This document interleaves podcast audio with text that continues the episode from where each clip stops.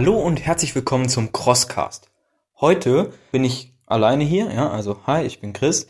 Äh, meine bessere Hälfte, der andere Chris, gemeinsam sind wir das Team Chris Cross und schleifen seit 2015 durch den Matsch, der zieht sich aktuell durch Polen. Ja, dort ist im Moment die OCR European Championship, also die EM. Und ähm, was er so zu berichten hat, das folgt gleich. Wir werden so ein bisschen sprechen über die Strecke an sich, was gab's für Distanzen? Wie sahen die Hindernisse aus? Wie war die Orga? Wie war die Stimmung an sich? Auch im deutschen Team? Wie war es für Deutschland an den Start zu gehen? Und, und, und. Also, dranbleiben lohnt sich. Vielleicht warst du ja dabei oder vielleicht möchtest du demnächst einmal an einer Europameisterschaft teilnehmen. Dann sind hier auf jeden Fall deine grundlegenden Infos. Gut, Chris, dann fang doch mal an und erzähl uns mal was über die Location und die Strecke an sich. Ja, die Location war eigentlich richtig cool gewählt. Das war an einem Rugby-Stadion mit einem Kunstrasenplatz, mit einem Fußballstadion, also eine kleine Tribüne auf jeden Fall nebenan.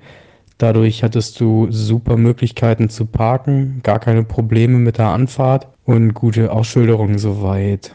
Du hattest halt feste Toiletten, Umkleiden, weiß ich nicht, ich habe mich da nicht umgezogen, bin da fertig hingezogen, angereist und auch zurückgefahren. Da waren aber, denke ich mal, Duschen vor Ort. In dem Gelände selbst waren auch so Foodtrucks, wo man sich als Zuschauer Essen holen konnte.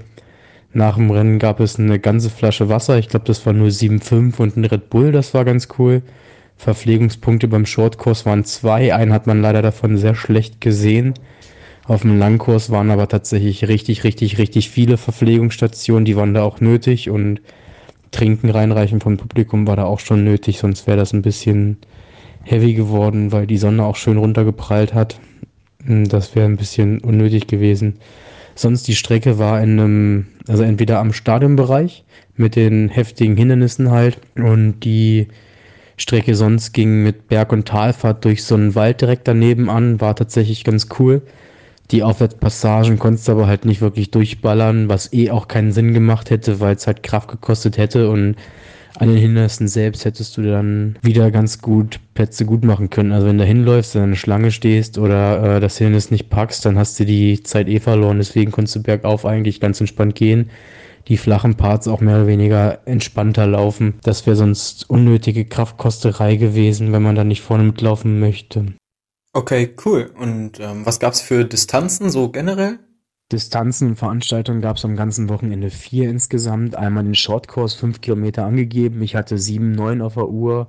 Äh, einige andere Athleten auch so zwischen sechseinhalb und sieben. Also irgendwie so in dem Dreh wird sich das abgespielt haben. Zweite Distanz Standardkurs zehn Kilometer. 15 äh, Kilometer, sorry, 15 Kilometer. Also morgen ist Team Relay, da gibt es einen Laufpart, einen Technikpart und einen Kraftpart. Das sind entsprechend einmal Krafthindernisse, einmal Technikhindernisse und einmal mehr Laufen mit einfachen Hindernissen, wo man sich zu dritt aufteilen muss. Und am Sonntag ist noch ein Journeyman. Also jeder, der sich nicht qualifiziert hat, konnte sich eine Karte kaufen und kann er den Lauf einmal abtesten. Da gibt es dann auch so eine Superheldenwelle, wo alle verkleidet sind, eine Army-Welle, wo die Armee mitläuft, die übrigens auch Volunteering gemacht hat und Marshals gemacht hat. Super cooler Einsatz von der Armee. Neben den offiziellen Marshals, die da auch super drauf geachtet haben. Das war cool, die waren auch motiviert, die hatten Bock. Die haben abgeklatscht, die haben angefeuert. Das haben die Jungs echt und Mädels echt gut gemacht. Die haben auch bei den Getränkestationen mit ausgeholfen. Das war wirklich cool.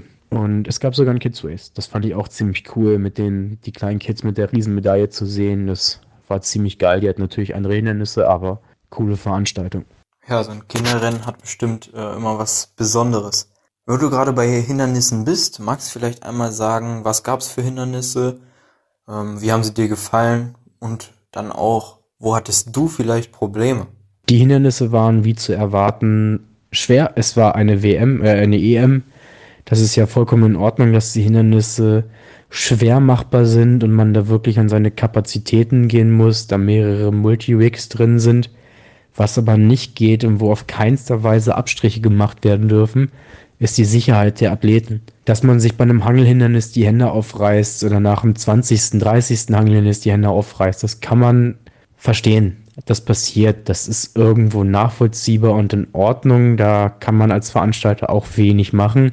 Was aber gar nicht geht, ist, dass die Hindernisse unsicher gebaut werden oder sogar gefährlich gebaut werden. Bei der Himmelsleiter zum Beispiel für alle, die die Himmelsleiter nicht kennen, vielleicht habt ihr die schon mal bei Ninja Warrior gesehen. Man hat eine Klimmzugstange, die man einen Haken weiter oben mit dem Hochspringen einhaken muss und wieder einen Haken weiter oben einhaken muss beim Abspringen. Und diese Stange ist normalerweise, wenn der Athlet fällt, mit einem Seil gesichert, dass der Athlet auf dem Boden fällt, die Stange aber hängen bleibt. Das war nicht der Fall. Die, Stange, also die, hatten, die hatten das mal ursprünglich gesichert mit einer Wäscheleine gefühlt. Die ist aber gerissen gewesen. Und als ich an dem Hindernis war, war die Stange komplett ohne Sicherung. Und beim ersten Versuch bin ich da gescheitert, abgerutscht und habe dann die Stange von oben noch auf den Kopf bekommen. Ein deutscher Athlet hatte auch eine Platzwunde dadurch am Auge, auf jeden Fall eine Wunde am Auge, weil er die Stange auch auf den Kopf gekriegt hat. Und das geht gar nicht. Irgendwie muss man dann sagen, hey, wir sperren das Hindernis, dafür machst du irgendwas anderes, was man sich da spontan ausdenkt. Oder du baust das Hindernis richtig und sicher. Genauso ist es im Wald. Da gab es, ich glaube, es hieß Goats, so Pyramiden aus runden Balken mit einer Mauer zwischendrin. Die waren seitlich nur an einem Baum reingeschraubt und die Abstände zwischen den Balken waren so immens groß und die Dinger dazu sehr wackelig. Da hätte auch gut und gerne mal schnell ein Athlet zwischen die Balken fallen können.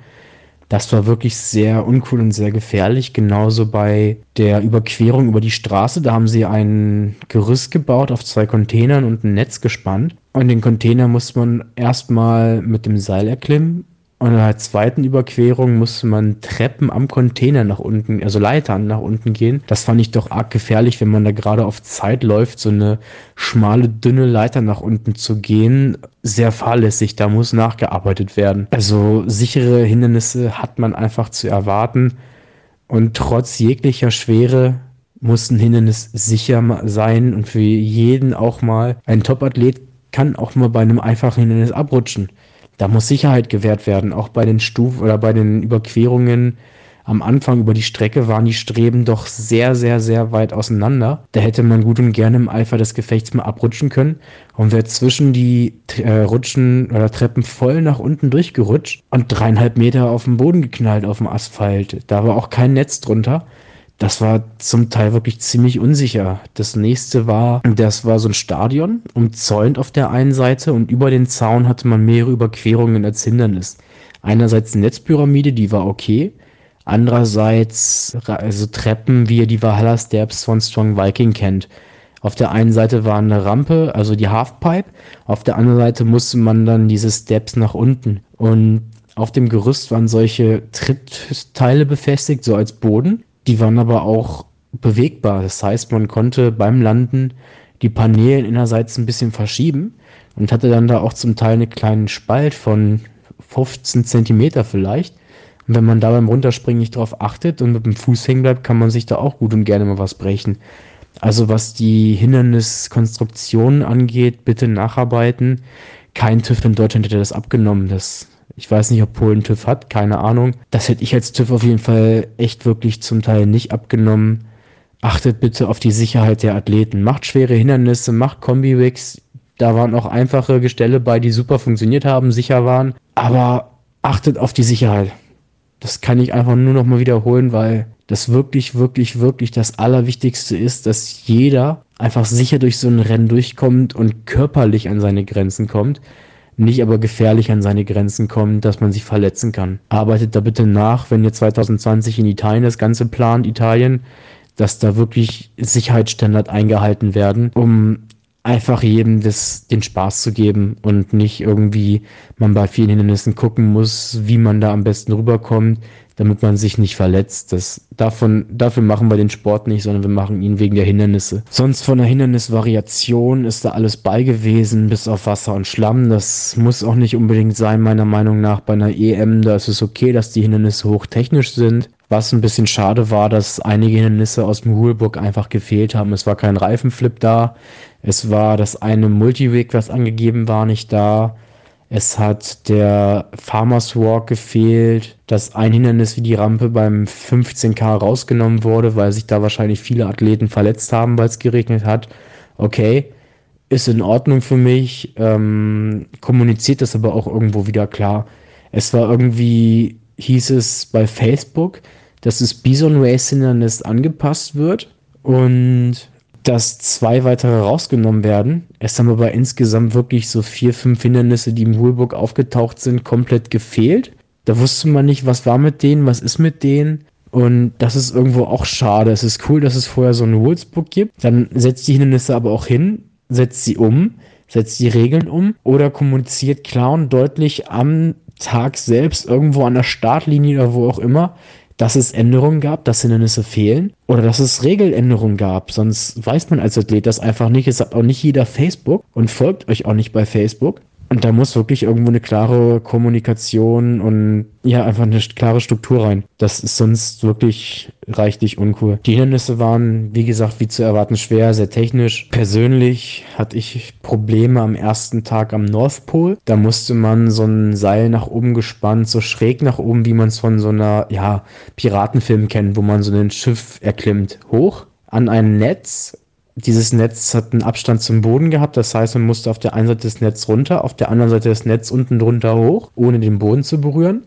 Danach hingen ein paar Anker zum Schwingen, ähnlich wie so ein Schwinghindernis mit Ring. Anschließend durfte man sich in die Mitte kurz hinstellen, kurz Pause machen und musste dann an Seilen weiter immer ein dickes, ein dünnes Seil im Wechsel. Und da hatte ich am Anfang sehr Probleme in der ersten Runde, weil ich jedes Seil nehmen wollte, bis ich dann gemerkt habe, dass es cleverer ist, mehr die dicken Seile zu benutzen und die dünnen nur als Schwunghilfe. Dann habe ich das am zweiten Tag und beim letzten Versuch, beim fünften Versuch im Shortkurs auch ohne Probleme geschafft. Das zweite Hindernis, wo ich dann Probleme hatte im Shortkurs, war Dipwalk erstaunlicherweise weil die Abstieg sehr, sehr steil war. Und da bin ich einfach weggerutscht, weil es geregnet hat mehrfach. Da hatte ich auch drei Versuche, glaube ich, bis ich das dann geschafft habe. Der nächste Tag gab es so einen Handbra äh, Handbreaker, hieß das. Das war ein Dipwalk, aber mit breiter auseinander die Stangen, nicht da zusammen und wirklich so Treppen nach oben. Dann war der, der Moving Dipwalk mit zwischen.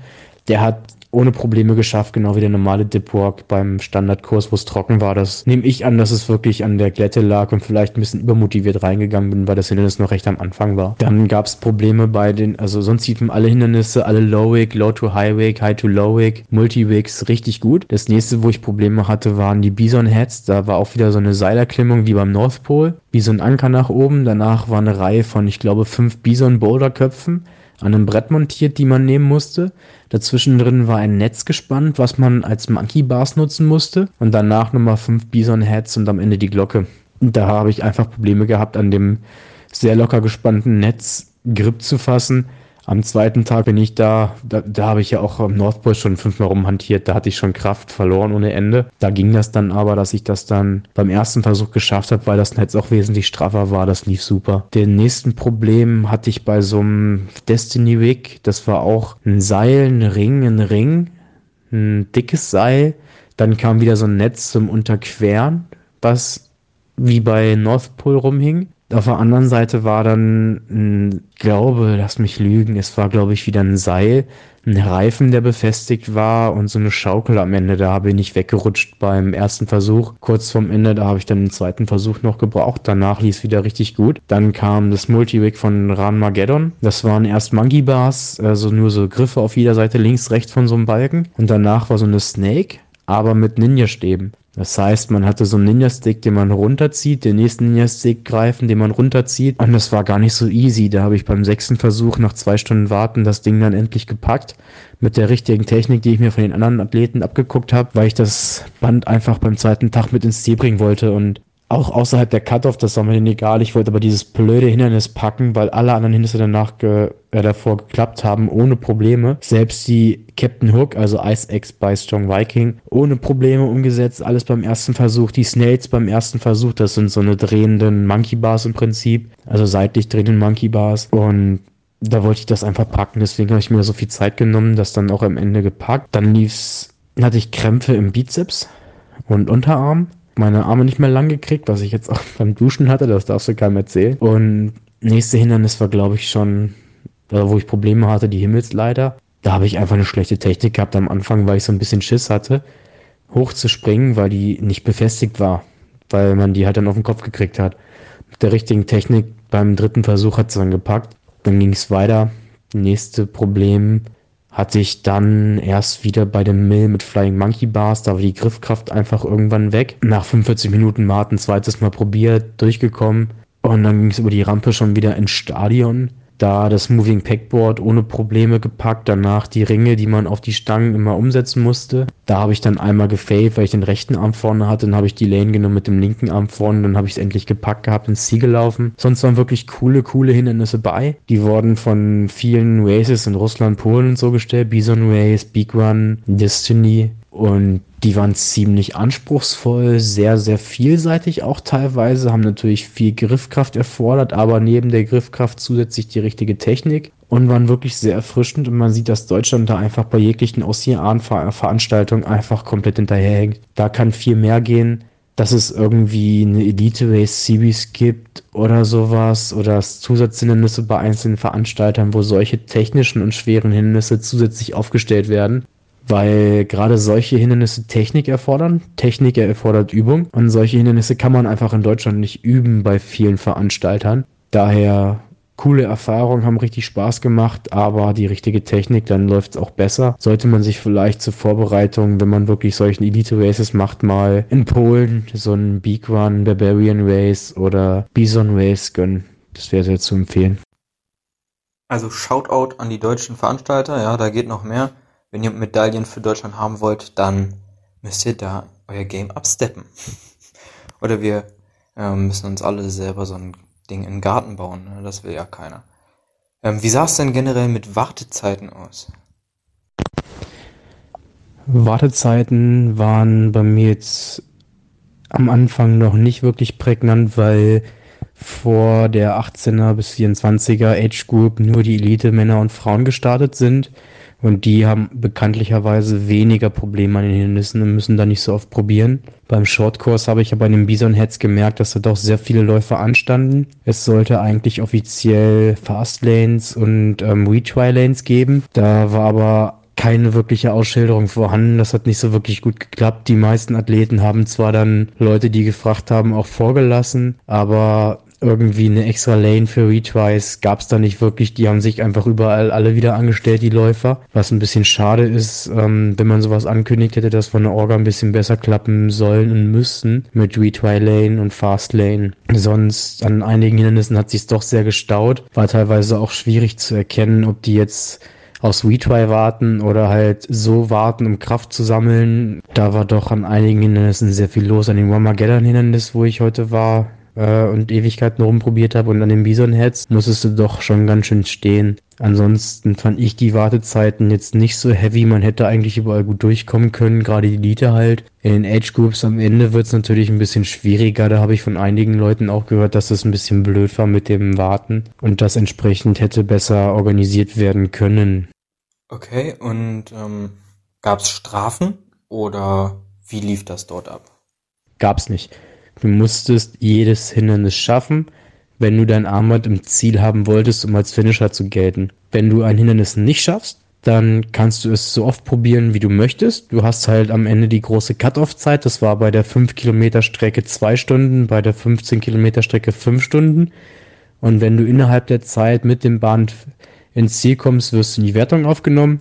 Wenn du außerhalb der Zeit mit dem Band ins Ziel kommst, dann zählst du als Finisher, aber halt gehst nicht in die Wertung ein. Jetzt ist es so, dass du jedes Hindernis halt wirklich schaffen musst. Das bedeutet, wenn du ein Hindernis nicht schaffst, stell dich wieder an, mach kurz eine Pause und versuch das Hindernis nochmal. Penalties gibt's daher von, äh, gibt's von daher nicht. Du musst also ein Hindernis oder jedes Hindernis geschafft haben am Ende von der Strecke, um als Finisher zu zählen. Wenn du an einem Hindernis gar nicht mehr vorankommst, du es gar nicht packst, dann hast du die Möglichkeit, dein Band abzuschneiden. Dann wirst du nicht in die Wertung mit aufgenommen und bist halt sozusagen raus, kannst die Strecke noch weiterlaufen, die ganzen Hindernisse nochmal antesten, probieren. Bringt dir am Ende nicht so viel, weil du das Band dann halt schon abgeben musstest. Also der Anreiz der meisten Sportler ist schon, das Band mit ins Ziel zu bringen, um als Finisher zu gelten. Das war bei mir heute halt auch. Deswegen habe ich da bei einem Hindernis zwei Stunden rumgechillt, bis ich es dann endlich mal geschafft habe nach dem sechsten Versuch oder sowas weil man doch als Finisher gelten will bei solchem Rennen und dann das Hindernis oder das Band auch mit ins Ziel reinkriegen will.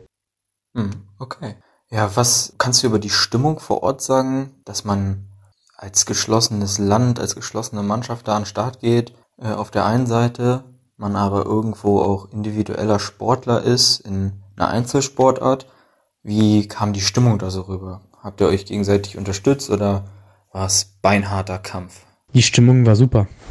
Also man hat generell gemerkt, dass viele Läufer ihre, allgemein viele Länder, die ihre Läufer supportet haben, aber auch die anderen Länder, die anderen Läufer immer angefeuert haben, an den einzelnen Hindernissen applaudiert haben, wenn einer es dann doch nach einem mehrfachen Versuch geschafft hat oder allgemein super schnell durchkam. Bei den deutschen Athleten ist aber zu sagen, richtig cool, ich habe das richtig gut positiv aufgenommen, dass dir von außen Wasser gereicht wurde, dass die Leute, die auf der Strecke auf die Schulter geklopft haben, sich gegenseitig motiviert haben vor, nach und während des Rennens. Das war wirklich richtig, richtig, richtig cool. Danke hierfür an alle Läufer aus Deutschland und auch an die Läufer, die schon fertig waren oder nur den Short- oder Standardkurs gelaufen sind, den anderen Tag an der Strecke waren, ohne Ende Bilder gemacht, Videos gemacht und auch Trinken reingereicht, Tipps gegeben, motiviert, ohne Ende. Das war wirklich eine hammergeile Stimmung. Das kann man sich so gar nicht vorstellen, dass bei der Niete Welle, wo man alleine unterwegs ist, alleine läuft, alles alleine schaffen muss, trotzdem so ein Teamspirit und Teamgeist auf der Strecke herrscht, das ist der Wahnsinn. Da wird sich in Arm genommen, da wird sich abgeklopft, da wird sich abgeklatscht, da wird einem was gereicht, da werden einem Tipps gegeben und das, obwohl es irgendwie ein Einzelsport ist, super cool. Also dieses Feeling kann man jedem nur empfehlen, mal wahrgenommen zu haben und erlebt zu haben. Du hast ja hier und da schon anklingen lassen, das ein oder andere Hindernis war nicht so richtig aufgebaut. Ähm, was kannst du zur Organisation generell sagen? Bist du da zufrieden oder gibt es da Nachbesserungsbedarf? Es gab lange vorher, ich weiß gar nicht wie viele Wochen, ähm, schon ein Rulebook, was nochmal überarbeitet wurde. Hier gab es dann zu, oder kam es zu ersten Differenzen seitens der Athleten und der Organisation, weil die OCA Polen vorgeschrieben haben, dass die Läufer ein T-Shirt tragen müssen. Da waren wirklich viele Athleten europaweit wenig entzückt drüber, weil sie sich nicht vorschreiben lassen wollen, was sie tragen wollen bei solchen Events. Okay, da kann man das Ganze zweiseitig sehen. Klar, du hast kein Wasser auf der Strecke, wo du schnell trocknen musst. Andererseits, wenn man immer ohne T-Shirt läuft, das so gewohnt ist, klar ist das irgendwo eine Umstellung, gerade auch die engen Dinger, wenn man das nicht so kennt, weil die großen zählen zum, äh, die weiten zählen ja auch zum Körper, wenn die auf dem Boden schleifen, zählt das als Fell. Ja, irgendwo verständlich. Ansonsten waren die Regeln an den Hindernissen teilweise wirklich sehr unklar. Die Rampe zum Beispiel war super glatt, weil es geregnet hat. Da hieß es dann von außen no hands, no hands. Aber du solltest die Hände ranpacken, weil irgendwie auf Polnisch das wohl heißt, nimm die Hände oder so. Ich weiß es nicht. Aber er hat dann angezeigt, dass die Hände benutzt werden dürfen, damit man nicht abrutscht. Und Vielerorts wurden die Regeln doch auch auf dem Short- und Standardkurs ein bisschen unterschiedlich ausgelegt. Bei dem Mill mit Flying Monkey Bar war es am ersten Tag so, dass man anscheinend mit dem Rad einfach nur vorwärts kommen musste, bis man auf dem Heubein in der Mitte springen konnte und dann die Flying Monkey Bars machen. Am zweiten Tag war es so, dass man mit dem Rad bis zum Ende drehen musste,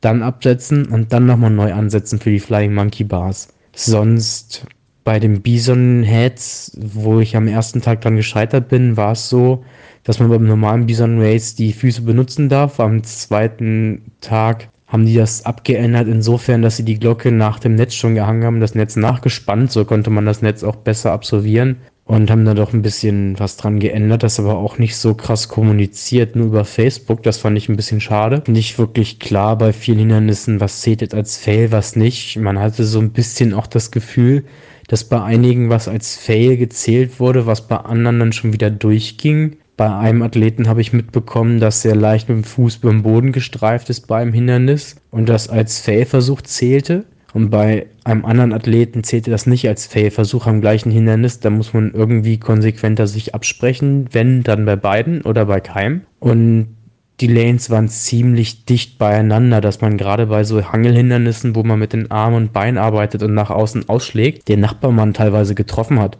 oder sich mit dem Nachbarmann irgendwie in die Quere kam. Bei den, ich weiß gerade nicht, wie das Hindernis heißt, Captain Hook heißt es, genau. Da war es so, dass einer auf die oder zwischen die Lanes gekommen ist und ein Athlet von Deutschland dann die Schulter, der Gabriel, die Schulter von dem Athleten getroffen hat. Nicht die Glocke, weil dieser eben vor der Glocke stand.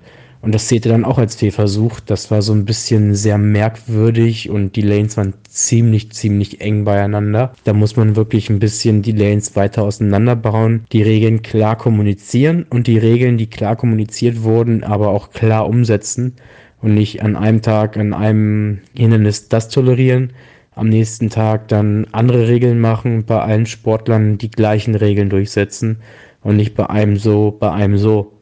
Da muss auf jeden Fall nachgebessert werden. Ja, last but not least, bist du zufrieden mit deiner Leistung? Bin ich zufrieden mit meiner Leistung? Ja, Shortcourse ein bisschen enttäuschend, dass ich da gefailt habe, aber es war mal die erste EM-Teilnahme, das ist vollkommen in Ordnung. Beim Langkurs wieder gezeigt, wir können einfach die Langstrecken, nicht die kurzen Strecken. Super, super stolz, dass ich die ganzen Hindernisse, die ich im Shortkurs gefailt habe, doch noch geschafft habe und mit mehr Hindernissen, schwereren Hindernissen und den gleichen Hindernissen vom Shortrun das Band mit ins Ziel gebracht habe. Paar Schwächen aufgedeckt, die jetzt auf jeden Fall trainiert und ausgemerzt werden müssen. Für die erste EM super zufrieden, vollkommen okay. Würde ich wieder mitmachen, nur wenn irgendwie wirklich ein Standard in Sicherheit und Regelwerk gebracht wird. Ich denke mal aber, dass da viele Organisationen aus CRA, Germany zum Beispiel, mit dran arbeiten werden, dass das soweit in Ordnung ist. Ja, nice. Also, vielen Dank für diesen Einblick in die European Championships im OCR. Mir hat es auf jeden Fall ein gutes Bild vermittelt. Ich hoffe, dir da draußen auch. Falls du nicht vor Ort warst, weißt du jetzt, wie sowas abläuft. Falls du vor Ort warst, gib uns auf jeden Fall dein Feedback, ob du das ähnlich gesehen hast oder ob es bei dir vielleicht ganz anders war. Generell freuen wir uns auf äh, dein Feedback. Schreib uns bei Instagram oder Facebook. Ähm, Team Chriscross ist auch überall verlinkt. Wir sehen uns ansonsten auf unserem Blog teamchriscross.de. Wie gesagt, auf Instagram oder Facebook oder im nächsten Schlammloch. In diesem Sinne, schöne Grüße, geile Woche, nice Regeneration, schlafen nicht vergessen, Pause machen nicht vergessen. In diesem Sinne, dein Team Chris Cross.